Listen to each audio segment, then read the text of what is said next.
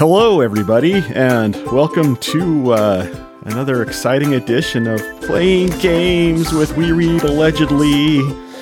Uh, we play characters from books. Something like that. Uh, does that make me Scott McGrath? Criticize them endlessly. Welcome to another edition of Squid Hates Everything I Like. Uh, and Celeste tries to make every peace with everybody. Celeste plays Switzerland while we're at war. I'm not at war. It's either you, you just you don't just like don't know my you're at war yet. Buckle up. Uh oh. I'm sorry. Welcome to our very supportive podcast where we love each other and we think reading is great. Where we love each other but hate each other's books. That's fair. My name is John. I am the token male on this podcast. Uh, and this is episode five, I think we determined. Um, with me again, we have Celeste, Mora. Yes. Sorry, I had to say it like you do on your stuff. And we got Squid, Yellow. the speed reader. Kind of. Only when it counts. Only when she puts off reading a book because John picked something she doesn't like. Uh, we'll see. We'll see if I liked it or not. All right, well, whatever.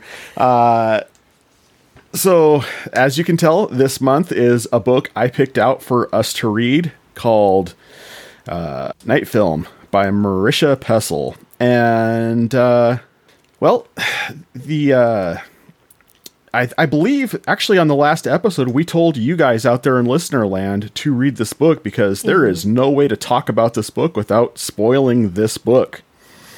So hopefully you did some reading. Otherwise, we're going to. If not, pause the podcast. Go read it. It'll take as long as I did. or rather, to help our uh, our numbers, just take your headphones out, let it play through, yeah, and then come back and listen to it again Great. when you get Even done reading. better. So here's the dust jacket I have for this book based off the audiobook version that I had listened to. Uh, on a damp October night, beautiful young Ashley Cordova is found dead in an abandoned warehouse in lower Manhattan. Though her death is ruled a suicide, veteran investigative journalist Scott McGrath suspects otherwise.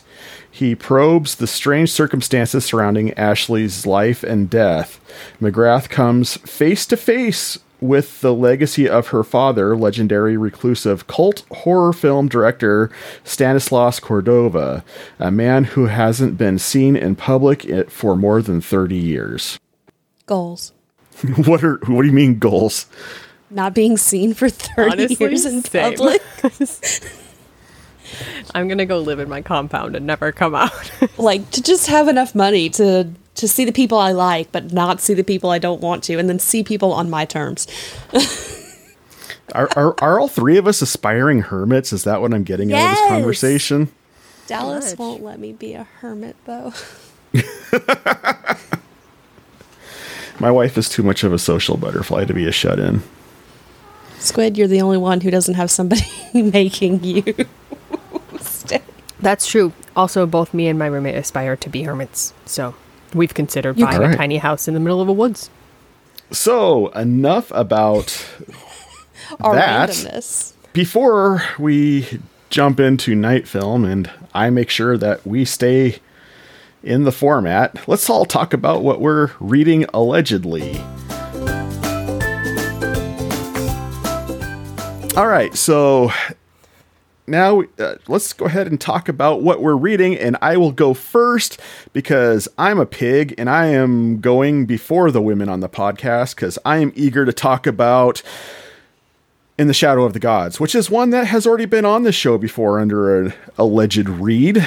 Um, and I bet you it's now been read more than the person who suggested it. you, di- I, you didn't finish that book? Ever? thick book. It's so um, good, though. I would like to submit that when I said before that I was at page like what 50, mm-hmm. I'm at page 50 still. wow. My life got busy and I had to read for this podcast. Okay. I mean, whatever. Okay. But no, it, it really is a good book, everybody. And everybody should, like, go give it a try because it's really good. And it's been a breath of fresh air to me because I've been like, eh, uh, when it comes to reading, and it has really got me happy about it again. So, in the Shadow of the Gods, I was looking for the author, but I can't uh, find it John all Gwynne, of a sudden. I think. There you go. If not, That's go the back one. and listen to our first episode. Uh, We're professionals. Uh, Squid. What are yes. you allegedly reading? Allegedly, much like when I suggested Shadow of the Gods, I'm allegedly reading a book that I'm only a few pages into, uh, as I've just started it and then stopped reading. But I'm reading uh, Deaf Utopia by Nyle DiMarco, which just recently came out. Uh, and it's mostly just like about his life in general. It's a bit of a memoir, and then, as he titles it, a love letter to a way of life. So it talks about deaf culture and being in a hearing world, and it's very interesting so far. All 20 pages that I've read, super great. Uh, so, so no, is he a coda? A oh, yeah. So he he for anyone that hasn't heard of Nyle before, he was on America's Next Top Model um, and oh. won, and then he's been on Dancing with the Stars and I think something else since winning that as well. But he's helped produce a few shows. He did um, Deaf U, I think. Uh, and for anyone that may be in the deaf community, there is controversy surrounding Nyle DiMarco and whether or not he should be like an icon, but the book is still interesting. And by icon, I mean like an influential leader of, but mostly. Now you have my curiosity stoked. There's controversy. Look into it if you want. Uh, but he is the ideas are still good, regardless of whether or not he should be the person promoting. You know. Hey, you know, it's like we've talked about in uh, Shreveport. Separate the artist from the art. Mm-hmm. And it is very interesting too. Like if you are familiar with ASL at all, or like the grammar, um, he mm-hmm. does write the book. He he and his I want to say his interpreter wrote it together, if I recall correctly, because he has like um, a designated interpreter, is what it's called. So it's just his interpreter that goes around with him as a deaf professional. Um, so they wrote it together, but there are a lot of lines in the book that are in uh, ASL format. Oh, nice. So they are written in all caps, which is how you write ASL. It's called glossing, written in the grammar. So it's very interesting to read, especially if you're familiar with ASL. Yeah. All right. Cool story. Let's uh, talk to you, Celeste. What are you reading allegedly? What am I not allegedly reading? Okay, pick one book off the pile, and uh, which one is it? I am currently listening to Forging Hephaestus, and I am I don't know, a couple chapters in. So not super far in, but I'm thoroughly enjoying it. And I, I have discovered that I like Drew Hayes's readings, not reading style, writing style. Um, he has a way of of describing things that you get a good picture, but not overly so, as I mm-hmm. recently discovered in a book that I listened to that I had to stop listening to because of what they were describing. I went, nope, can't do it. That was fun. Um, which was a Southern Book Club's Guide to Slaying Vampires. Just in case anybody's wondering, because like it was, I was enjoying the book up until that scene, and I was like, no, can't do it. Too descriptive. Done. Thank you. Check, please. Um, but that's not the book we're talking about. so I'm intrigued about a book. It's about about metahumans from the villain's point of view, and the villains have a code. And, like, they take out people who break the code, who get too loud, who do too much, who, who don't do what they need to do, type thing. So it's interesting. hmm. I, I've read some of that, and it is a very good book, and I genuinely feel like you will enjoy it very much. I'm already enjoying it because I'm, like I was telling you before we started recording, I'm li- also listening to Way of Kings, so it's giving me a good, lighter something to interject into my listening when I'm not because like I listen to audiobooks when I crochet. So I or when I'm at work doing other things. So I'm not always in the mood for something super heady and super descriptive. Mm-hmm. Like Brian Sanderson is. All right. Well, uh, let's go ahead and get into the book at hand now so we can talk about things. All right. So this book is are is is it even possible to talk about this book without spoiling something? No, Probably. maybe. You could you could I could discuss this book without spoilers. For sure.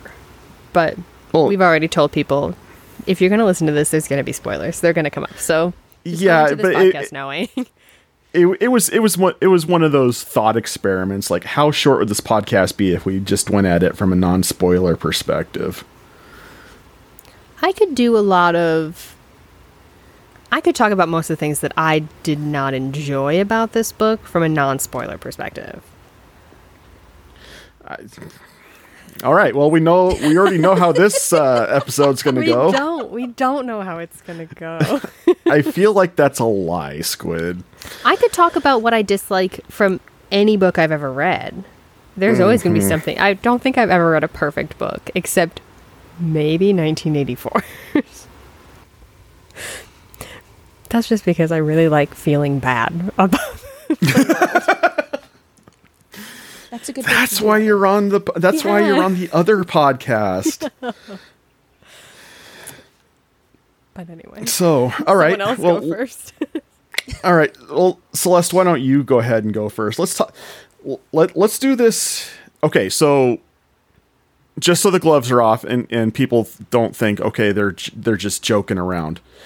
Spoilers from this point forward. If you haven't read this book, uh, so go read it risk. and come back.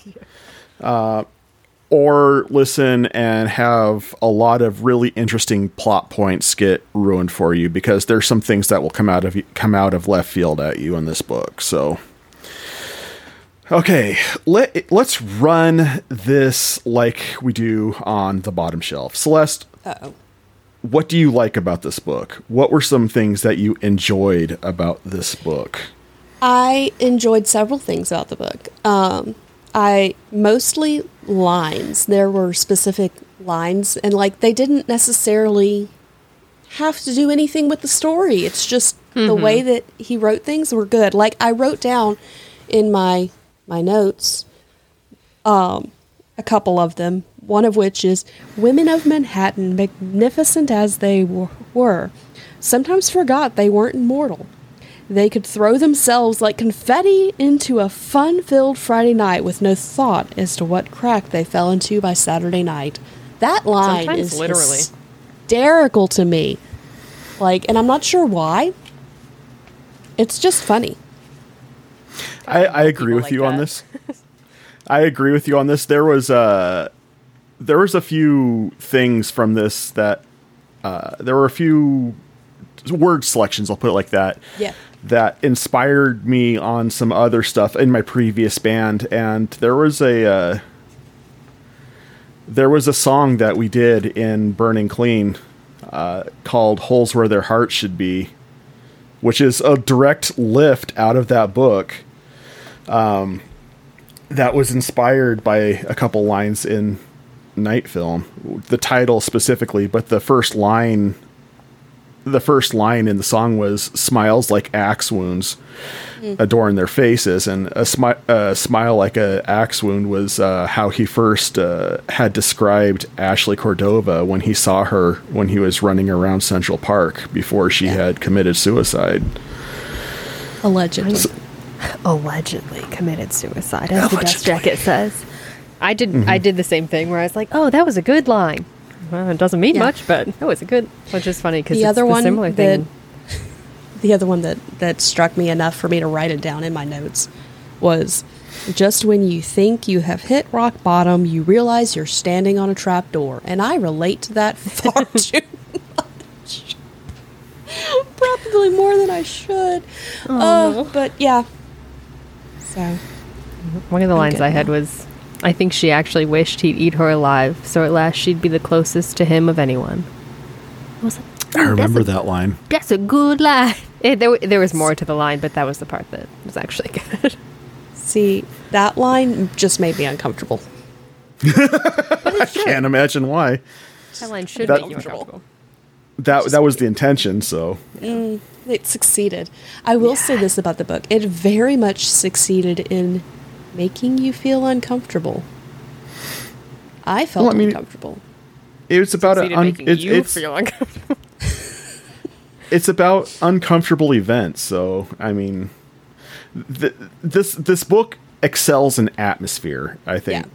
That's and, and I think that's what hooked that hooked me on it was the it, it sets the atmosphere so well, and then you at least have that going for you, and then it presents a story if you're willing to go along with it.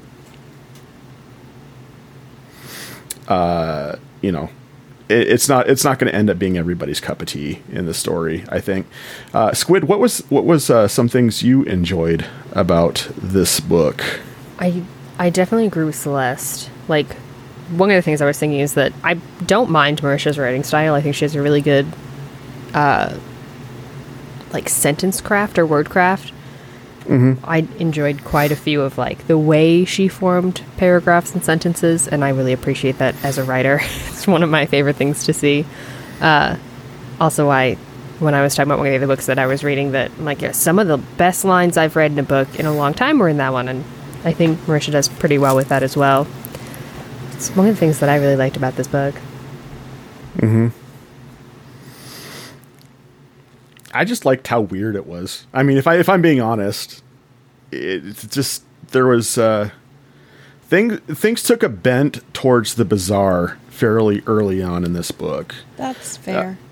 Um, it, it's it, it started out with just subtle things, and it just by the time you got to the end, you were so far out in left field. But in the same sense, it, it it's like the whole entire time in this book, it, it feels like you're walking both sides of a branched path. Yeah. I will say this that you were talking about it being subtle in the beginning. In my my review for myself in my notebook, I put that Cordova was elusive like the Godzilla in the 2014 movie. Which if you listen to the podcast we did about that for Com Talk, it was mm-hmm. that was one of the things I liked is that you never actually saw the you never saw Godzilla in the 2014 movie. He was on screen maybe five minutes, and so the the having Cordova be so elusive and not there made things interesting, but at the same time, it it brought some interestingness to it that I was like, mm, I don't know if I like that. Well, he doesn't ever show up in the present until like the last couple pages in the book. Like I- you- He's not even he's you- not even talked about in the present until the last couple days or pages of the book. Yeah, I really thought that that he had been offed and that the lady was pretending he was there. Hmm. Inez. Did did did did either of you bite the uh, initial lure that uh, was put out by Inez Gallo that he was re- a, a pensioner in a old folks home? No. I I will say that by that point of the book, I didn't really care, Oh no! and I don't mean that in like a bad way. Like I wasn't disliking it. It's just that I wasn't super invested. Mm-hmm. I, I didn't I didn't care really. Like I didn't. Well, my least favorite thing about this book was the ending. I didn't enjoy it. I will uh, agree with that. I felt unsatisfied. Yeah, like it, it not enough questions were answered at the end of this book, but by that point of the book, I didn't care enough about the questions like to to want something necessarily. So I, it was mostly just unsatisfying because I was like I didn't get what I wanted, but I didn't really care about what I was getting anyway. Which like up until then it was fine. I was enjoying the writing of the book. The story wasn't my cup of tea, but the writing was good. So, yeah, so it, it, it, it sounds like you didn't necessarily dislike this book in the sense like uh, how you disliked Peter No. Clines' book that I had you read. She says no. Which is why I tried to say very firmly, this is not a 14 experience for me. it's was more of a this was like, you know, when you read Cinder and you were like, I'm not the target audience.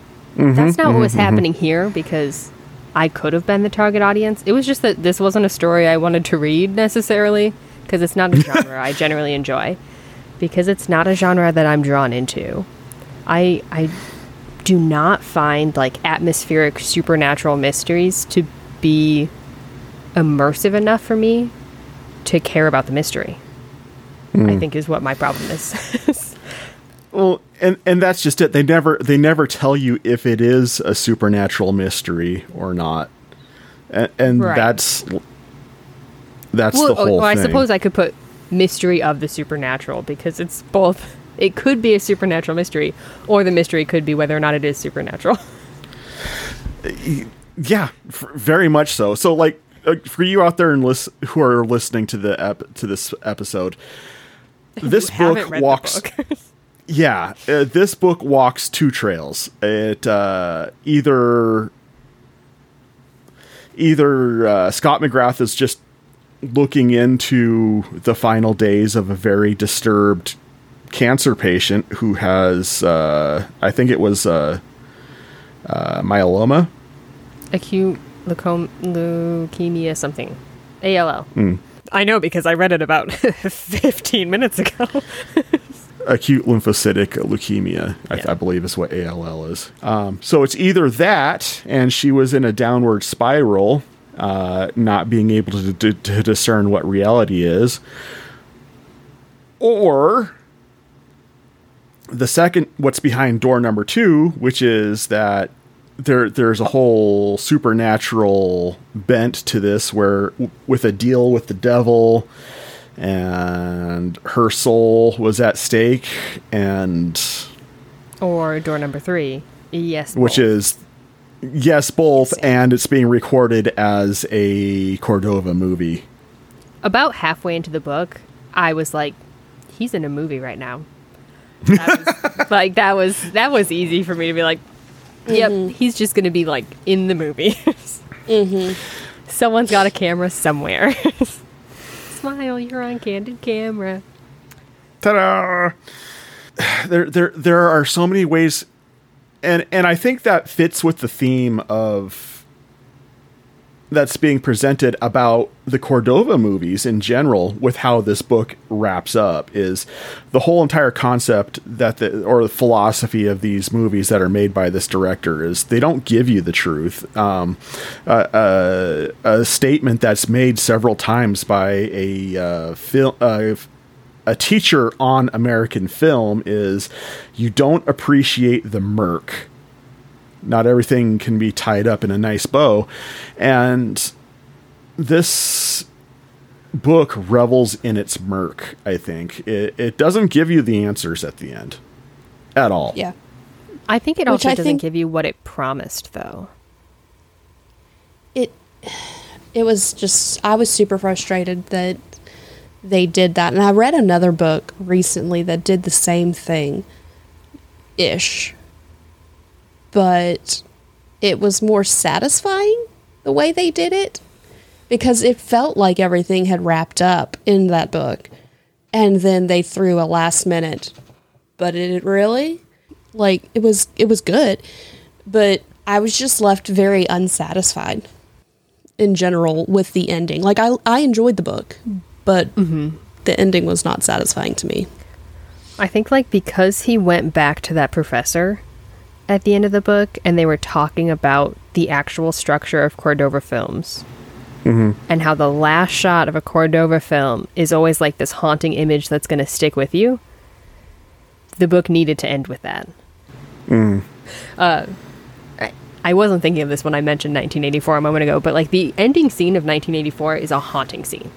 It is a mm-hmm. scene that sticks with people. Like that's what this book needed at the end, and it was kind of just like softball in it, which I think might be one of my disappointments with the end because it promised me a haunting visual that was going to stick with me forever, and instead I was like, oh really? you guys are just gonna sit down. You're gonna talk about everything. And then not share. Yeah, and then like not tell me anything. okay. Like I guess. like legit it's just like and then I finally found Cordova Mm-hmm. and he was sitting there waiting for me and we sat down and we talked about Being Everything. a dad. oh And- gee. and it doesn't tell you what they talked about. It's just we we're, we had this conversation and it's just like okay, I think it would almost would have been better had they not said we had the It conversation and Yeah. they just left it with he was sitting there. And so you don't know if it was him or not. Like had they mm-hmm. left it just a little bit more mysterious. Or even if there would've was more, like when he mentioned it's my bottle of scotch was there. Like if you put more of those details in of being like, here are things that should not be on this island in the middle of nowhere that are, and also this man. And then like before when he was in the soundstage and like a door closed behind him, like end with the door closing behind you and you didn't close it. Like great. That I'm gonna be thinking about that for a while. that whole thing was hard for me to read. Yeah, Just the because soundstage it- Yeah, it was so Are you- trippy. no we're we're talking about when him and uh when they're in Nora the warehouse. went the up to the yeah. peak, right? Okay. Hopper was there too. Don't leave Hopper out. He was the best character in this book. Oh, you think so? I preferred Nora. Well, Hopper and Nora both were like Yeah, I'll give you that. much better than Scott. Scott shouldn't have been the main character. W- Wow, I enjoyed Scott. I he was my favorite character. Funny enough, Scott actually reminds me of the main character of the Yiddish Policemen's Union. So I think you'd like that book. you should read it. and I really enjoy that book too, but it doesn't have the supernatural ish mystery to it. So I didn't care for him, but again, it was a. John and I were talking before the podcast, and it was a I didn't like Captain Ahab in Moby Dick because the all out, like just this is a bad idea, but I'm going to to hyper focus on mm-hmm. this to the the detriment of everyone around me bothers me. Mm-hmm. Like I The get scene being where he brought his daughter to the store. and he was like, I'll leave in just a minute. I'll, in just a minute, we'll get her out. I, I wrote a note in my notebook during that scene uh, that I can't share on this podcast because this is a family friendly podcast. the the fact that he took his that actually same was like I was kind of okay with him until about that point. I'm like, you're putting your daughter in danger. You know this is crazy. You know all this other crap has happened, and you're still taking your child. yes. Y'all are talking about when he went to meet the spider. Yeah. yes. Which I will say, like, points like that, just in case anyone thinks, is us being like, just like the book. Disliking a character is not the same thing as not liking a book. True. Scott is not a likable guy. if you think He's a very Scott's flawed likable- character, to be Oh, sure. yeah. If you think Scott's a good guy, you're wrong. he shouldn't survive a Cordova film. He's not the good guy. Well, that's that's that's just it though. If you if you kind of read into how the Cordova films went, because they talk about all the films very Oh, yeah. specifically. Um, and if if you read about that, the people who survive the Cordova Cordova films are not good people. They've had to do bad things in order to survive. There Does that mean some they're not good people? According to the philosophy of a man who believes that. You know, if you're not saying everyone is sinful, but if you are a good person, does doing a bad thing for a good end make you a bad person? Which is not something we have to discuss now, but a fun philosophy question. That's for the next podcast. Well, then uh, that I mean, I would counter that question by asking how do you def- how do you define a bad person? Right. Well, I mean, that's the you need to define what a good person and a bad person mm. is, because is a bad person just someone that does bad things, or is someone that is bad going to be a bad person whether or not they're doing bad or good? Hmm. But again, that's for our next podcast. That, that that's for a different that's that's for a different podcast. We're entirely. philosophers, allegedly. that's for the patrons. but I, I also think like on the note of disliking Scott is I think that's one of the risks of writing a first person novel. I was- Like anytime you're going to make the perspective of your book through the eyes of a character, good or bad. If someone really dislikes that character, they're gonna dislike your book, most likely, because they have to sit there for 450 pages and listen to the world from the perspective of someone that they just can't stand. So, like, you can do it, and that's fine. I think if that's the story we tell, great, do it. Just know it's to alienate some readers, which is fine. Mm-hmm. You don't have to appeal to your whole world, it's just the audience you want to appeal to. I feel like that the author did it on purpose. Like, mm-hmm. I think that really the main character was Cordova. It was just being told from Scott's perspective, but Scott, being who he was in the book, was a highly dislikable person. Yes. Yes, I do think it worked in this book. It it didn't work did. so much like like in the Red Queen, where I don't want to hear about your life. Like your perspective, it does not interest me. Scott's a bad person. I didn't mind hearing from his perspective because I was like, "Oh, you messed up. Let's keep going." You done messed up, A. A. Ron. Yep. hey, Ron. So, but yeah, it, there was also some nice. Uh, the book was legitimately written like a Cordova film, so there was some nice uh, similes between Scott's life and the alleged films. Yeah, Did anybody else walk away from this book being like, I really want to watch these Cordova films? Yes, um, I haven't walked away from the book yet because I just finished reading and I'm still in the same spot where I was done. reading. so come back to me in an hour and I'll let you know. I legitimately midway through looked up Cordova to see if he was a real person because I was like, what are these movies? Did the back of your guys' books? Well, you had an audiobook, John, so I don't know. But the back I of own a yours- physical copy, but it doesn't get opened because it's signed. But okay, so have you ever opened it? No. Other than the front page where I saw the signature and said Have that you ever is- had a physical copy? Uh, the the CD version of the audiobook comes with a disc that has the supplemental media in it for like the Okay, pictures 'cause and whatnot. The back page of mine has a link to an app you can download, Yes, and then you can go back through and like scan pictures to try and find out more information. I haven't done I it yet because I just found- finished. out about that. The app is no longer working, but there is a website. That, has was something else I enjoyed is that how immersive it was because you can go to Marissa Pessl's website and it has all the things. The app got disbanded like in 2012, Did either of you try going to the URLs of the blackboards? no. No. because I really wanted to, but I haven't yet. Because again, I have just finished this book. but they give you the full. They give you the full URLs. So Yeah.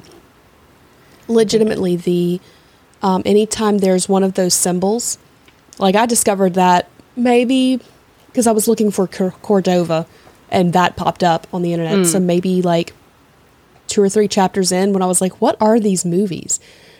So it made it more interesting because it some of them lead to more news articles, some of them lead to different things, but it makes it a lot more immersive. Which I will say, if you are listening to this podcast and you haven't read the book yet, why are you here? Uh, secondly, uh, if you're listening to this podcast and you haven't read the book yet, this book does have a lot of pages that are inserts of like web pages, of pictures, of things like that, which is one of my gripes with the book that I disliked in a not just not my kind of story way. And yet you liked House of Falling Leaves. I Yes, so I was going to mention House of Leaves. House of Leaves is an unhinged book. House of Leaves is absolutely crazy. From page one, everything's weird, and uh, which is why I think John will like it. I don't know why I like it because it is really not my cup of tea typically. But I think when you're doing a book like this that has that kind of like insert element, plays with format, stuff like that, you either have to do it really well or you have to do it sparingly. And I felt like Night Film did it just a little bit too much for me. Like, I, I was kind of like, oh, this was a novel idea. Okay, cool. And then it kept happening. I was like, oh, I don't want to read another two point font, news article in the middle of my book. I'm old and blind, and I just want to get to the story. like, and all the pictures were a little too Photoshop looking for me to actually like them. all the There's- photographs in them were just kind of uncanny valley, but not in the way I think they wanted them to be. Hmm. There was definitely at least one or two pictures that I was like, I've seen that on a free art site. Yeah. Like So that like picture. I liked some of them. Some of them I was just like, you didn't need that. It didn't really further the story, and it wasn't super immersive. I think the blackboard ones were the best. Mm-hmm. yes. Um, the rest of them were kind of just like, okay, there was a news article, but the news article didn't really give me information I needed. It was just like, I'm going to put a news article in here. one of the one of the common reoccurring themes that I found when in this book is uh, how people interact with other people, Yeah. and which is a theme of Cordova's movies. Exactly. Uh, and there are a lot of different interactions that happen in this book that happen in any book, but in in this book specifically, because that's a theme, I think they're a little bit more accented, and some of the interactions get wild, like wild. Uh, were there any interactions that had stuck out in your guys' mind, like? I really like that, or I didn't so much enjoy that Um, as, as a specific. I loved his daughter. Mm-hmm. Mm-hmm. Like she was fantastic. I did not like him putting her in danger, but mm-hmm. Fair. but like she was a smart kid, and I think a little smarter than her mom. Honestly, probably smarter than him. Oh, um, sure. But it was she was just really well written, and some of the interactions when he wasn't leaving her places with him were very sweet. I did not find myself particularly drawn into most of uh, the interactions, and I, at full disclosure, I had a really hard time getting into this book because it does start very slow. Uh, it takes quite a bit to get to like the pace that I think Marisha wanted the book to have, um, which is also why it took me so long to actually read it. Because while I did finish the book in about three hours this afternoon, I wasn't at a place where I should have read this much of the book in three hours. Uh, it it took me like I sat it down for about a month and was just like, uh, it's fine. It's it's an alright book. It's just because it was a story I wasn't particularly feeling. I was like, eh. I think Marlowe was interesting. If I had to pick one, but I was I was neither very pulled into the idea of some supernatural thing happening and not interested in what happened if it wasn't supernatural. So most of the interactions I was like, "Oh well, we'll see what happens." Um, a- as far as me, there were there were three there were three interactions that really stuck out, and I would say anytime they interacted with Cleopatra, She was fascinating. um, I enjoyed that quite a bit. Um, uh, I, I Marlowe Hughes was another one that I really enjoyed that whole that whole scene. What's that? she was the she was the one that was in the bed and then she wasn't. And she tried to come at him with She was she was the strung out actress. Oh, Yeah. yes. Cordo- Cordova's Huey. second wife. Um, she, she very crass, but also very strung out, and it, the the whole level of grime that Did I got else from think that scene the the drugs she was getting were the mad seeds because could be, could be. her be. behavior seemed a lot like the symptoms the doctor said. Yeah. I didn't put that together, but now that you say it, I, I kind of was thinking the same thing. But I also, because again, if things get too far out there, like we discussed this with 14, when they were discussing the cosmic space stuff, right. my brain just kind of zones out because I'm like, I don't understand this and I can't picture this. And so I'm just going to input words and words are going to come into my eyes and out. And Yeah. I have no comprehension of what's happening. The third interaction, and I know that you guys are going to completely disagree with me on this, and I don't care. I had mentioned this to Celeste at the beginning, uh, or right before we started. Uh, I I completely shipped Scott and Nora. Oh, There, I oh said no, it. That makes me so uncomfortable.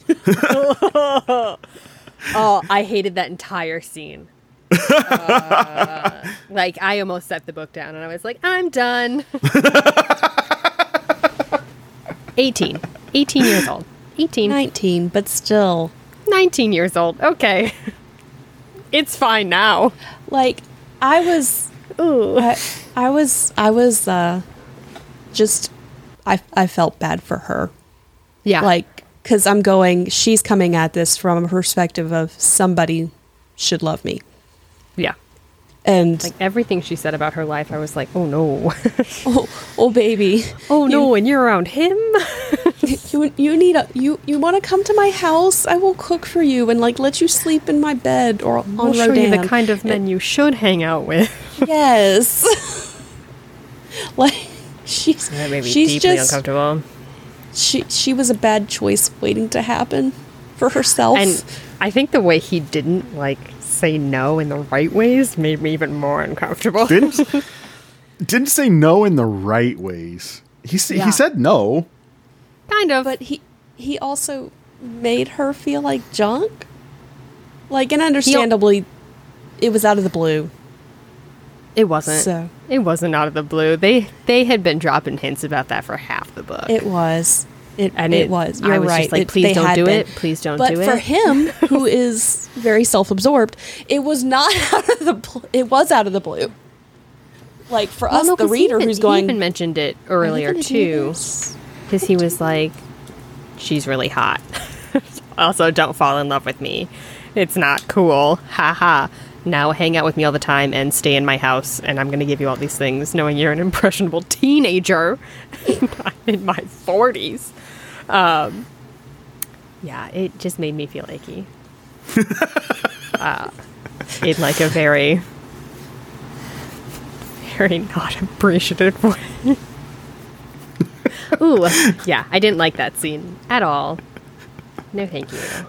Well, then there you go. I guess. See, I was more looking at Nora as a young adult rather than a teenager. So Mentally, though, the way she was written as coming at things, I'm like, baby, did you graduate high school? Like, It She- it very much read as a young woman that had been through traumatic experiences. it's like yes. and I was like, "Ooh, you need counseling, not an older man that is self-absorbed." oh boy. I was expecting her and Hopper to get it on, honestly, same. but Hopper was too absorbed in Ashley. It's just like a I was about to say I, I didn't puppy. see that. I didn't see that. Okay, That was so just my I, wish. I was just waiting for it to happen. now, there's one one name mentioned one time in this book, and it was the very first note I wrote down about anything that happened. And I think I mentioned this in chat. I didn't say what the name was, but I was like, there was an NPC named this, and I was just waiting for it to turn into a John book. Because there was, I don't even know when it was, I didn't put a page number. All I put was that at one point they mentioned LP Howard. And did that ring a chord with anyone but me? No. Okay, because it's just H.P. Lovecraft backwards, because H.P. Lovecraft is Howard P. Lovecraft. and I'm pretty sure that was some kind of egg about something, but that's what I read, and I was immediately like, hmm. Howard P. L., huh? That's Interesting. fun. That that would have been I- interesting. I didn't even pick up on that. So Well, I, because I, I don't think it was a thing, but I read but it, it and is I was now. like, it is now. Very rarely do you see a lot of names that are first initials, and they're both, hmm. except like C.S. Lewis, J.A.R. Tolkien, H.P. Lovecraft. You know, you have a few select men that J.S. Earls. J.S. Earls, exactly. but seeing the LP and then Howard, I was like, is this a Lovecraft reference? what am I seeing here? the, but to be fair, this book for me, like it, it, it's it's no it's no secret that I've been intentionally uh, wooing our friend Branson to the Lovecraftian side of the fiction. Um, and when he first started getting into it, this was a book I recommended to him as kind of like diet Lovecraft. Yeah. Uh, because the whole entire the whole entire like I, I like I said a commonly occurring theme of this book was inter- was p- how people interact with each other, but the overarching the overarching theme of everything is the perception of reality and what is reality Yeah. And how much does perception play into uh, what reality actually is and is reality uh, subjective Yeah. Um.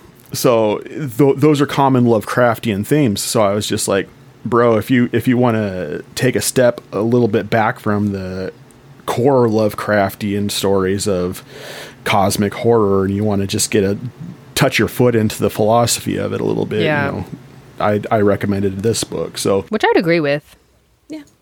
it wouldn't surprise me if Marisha Ple- Pessl threw that in there as just as just a little Easter egg for herself and maybe someone it- else. I, I don't even think it was in like the main narrative. I think it was mentioned in a news article that was listed really early in the beginning about something that had happened at a Cord- like Cordova Estate or something. I'll have to go back and look, but I think we once again we've uh, hit the spread uh, as far as this book, where I genuinely enjoyed it quite a bit. Like I've read this book like seven or eight times, or listened to it rather. Um, and I think Celeste, and I, I, I, from what I, from what I'm getting, uh, Squid was kind of like, eh, not my thing. yep, for sure. Didn't enjoy it, but not because I hated it. Yeah, Right. it Um, was. I think there were some writing choices that I didn't care for. I didn't think Hmm. were great, but they weren't like, oh my gosh, a horrible book. And I think I think Celeste fell somewhere in between Squid and I again. I legitimately enjoyed the book, but I don't think I would reread it. I have recommended it. yeah, I could definitely think of people that would enjoy this book. They aren't me, but I do think having read this that you will really enjoy House of Leaves, though. Oh yeah, I'm I'm still pushing for it. I still don't know how I enjoyed House of Leaves, but boy did I. I, I the temptation to get it is there. I just I wish it was an audiobook. It's impossible. It is impo- In fact, I would say, well, one, if you've gotten to this point of the podcast and you haven't read this book, I'm sorry. and number two, if you've gotten to this point of the podcast and you haven't read this book or you only listened to the audiobook, go read the book. This is a book you need to actually like physically see because it has fun stuff. There stuff. are definitely some physical elements to it that, like, I couldn't imagine listening to it because of the things that are in there. Yeah. And House of Leaves is like that. You can't read it because there's, I mean, you can't listen to it as an audiobook. You can't read it. So there are some parts you can't read, honestly. but Is this the one that, that you showed us that has not things in a line? yes. So it's, Okay. uh, there are complete pages out of order and there's multiple tracks to follow on different pages. There are some pages that have one word on a page. There are some pages that have too many words, I would say. But it's a it's an experience. I'm just thinking about that, and that just I, that just feels frustrating to me. It it does it in a way that I, the entire book is you are reading a book in a book. So the book is put out as though it is a book that was written by a character in the book. Oh, So you're already like in an experience. So there are footnotes. so and, similar like, to how The Princess Bride is. Kind of, yeah. So you have that, and it's like this man documenting a house they moved into, and there was this stairway that kind of like 14 is this stairway to we don't know what, but you lose your mind. And documenting living in this house with this giant mystery in the middle and trying to explore it and get into it, and just it descends into manic craziness by the end. And it's very interesting. but the writing reflects the story. For for those who haven't read Princess Bride, the you have to read the prequel, not the prequel, the preface because the preface or the intro explains so much about the book and throughout the story you're getting notes from William Goldberg who did not write it. He brought about the good parts version.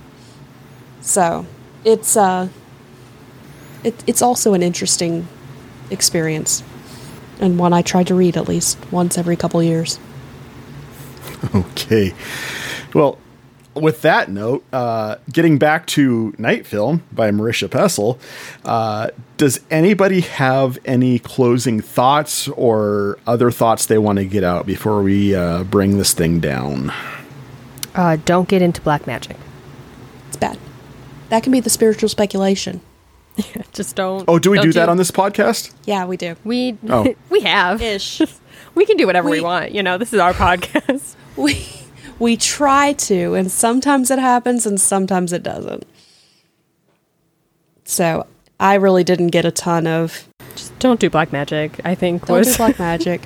Get counseling. please don't don't, just- sacrifice children and don't date men in their 40s if you're in your teens. And don't leave your children in suspicious areas. Yeah. Please don't, Don't- leave your children. Don't take your child to go see a probable pedo. also that. Don't take your children with you when you are an investigative journalist. Just Anywhere, you know, maybe. take them to a normal park. Yeah, Not- don't use your child as a prop in your investigative journaling. That definitely crosses an ethics line, I Yeah. think. I forgot about that. Yeah, he did Yeah. do that too, didn't he? yeah. He's a really good guy. It was take your daughter to work day. Except it wasn't. He dropped her with ice cream. That's Don't tell mom. That's the other thing. Don't tell your children to not tell mom what you're doing because if mom doesn't need to know, Especially if you're divorced. Like, don't pit your children against that's a bad idea. the other parent. Okay. We're Go done. to counseling. That's our takeaway. It's not a That's the spiritual one, takeaway. but, Go to counseling. Go to counseling. talk to somebody. If you see something, say something. All right, have a good day now. Okay, bye. that was all. Done. Did it. Good. Do you All have right. one, John? I did, but No, I go ahead. guess Go ahead. Um, no, it's just uh, it- it's just kind of piggybacking on the whole "don't do black magic." Um, uh, taking it from Scott McGrath's perspective, as far as uh, a healthy dose, a healthy dose of skepticism uh, can be a good thing, uh, but skepticism in the face of everything for the sake of being a skeptic can be detrimental to some things in life, especially when it comes to the idea of religion and uh, spiritual matters, because we do live in a world where there is a spiritual aspect to it, and to completely deny any sense of spirituality for the sake of being, quote, the rational cynic um, not only closes you off to an entire realm of experience, but will eventually will leave you out of any chance of receiving salvation. Uh, because all that cynicism does is cut you off to a greater reality. I'm trying to think of a better way to put it, but it That was something I came up with on the spot And go to counseling. and counseling's always a good thing. Uh, so I, I, I'm I'm going to be Celeste here and be like, Celeste, why don't you go ahead and land this thing for us? Thank you so much for taking the time to listen to Calm Talk today. Oh, I, I don't. I don't have a. Thank you for listening to us talk about books. We're not sure why month. you trust our opinions, but we hope we're entertaining. You shouldn't. we are the we book portion. We are the book division of the Geek Devotions Network, the network to letting you know that you are loved. So if you take nothing beyond the- this, that was almost the catchphrase. Almost. You missed. what did I say? The network said- devoted to letting you know that you're loved. You said the network to letting you know that you're. Oh, Which it, I mean, we are a network, so technically, this Yeah. is the network to letting you the know. that network you're- devoted to letting you know that you are loved. Don't worry, we'll fix it in post. If you get nothing else out of this podcast beyond that, then we have succeeded. and a healthy I'm dose of cynicism. I I am terrible at this, which is why I asked Celeste it to any do it. better.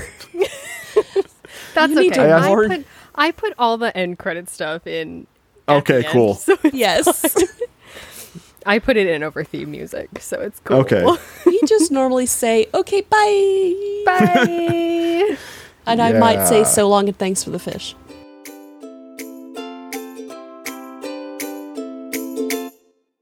We Read Allegedly is part of the Devoted Geeks Network, the network devoted to letting you know that you're loved. If you enjoyed this podcast, please be sure to like, rate, and subscribe wherever you listen to podcasts. And if you have friends that are readers too, let them know about us. Word of mouth is the best way for us to get out there. Join us next month and every first Friday as we read and review a new book, allegedly.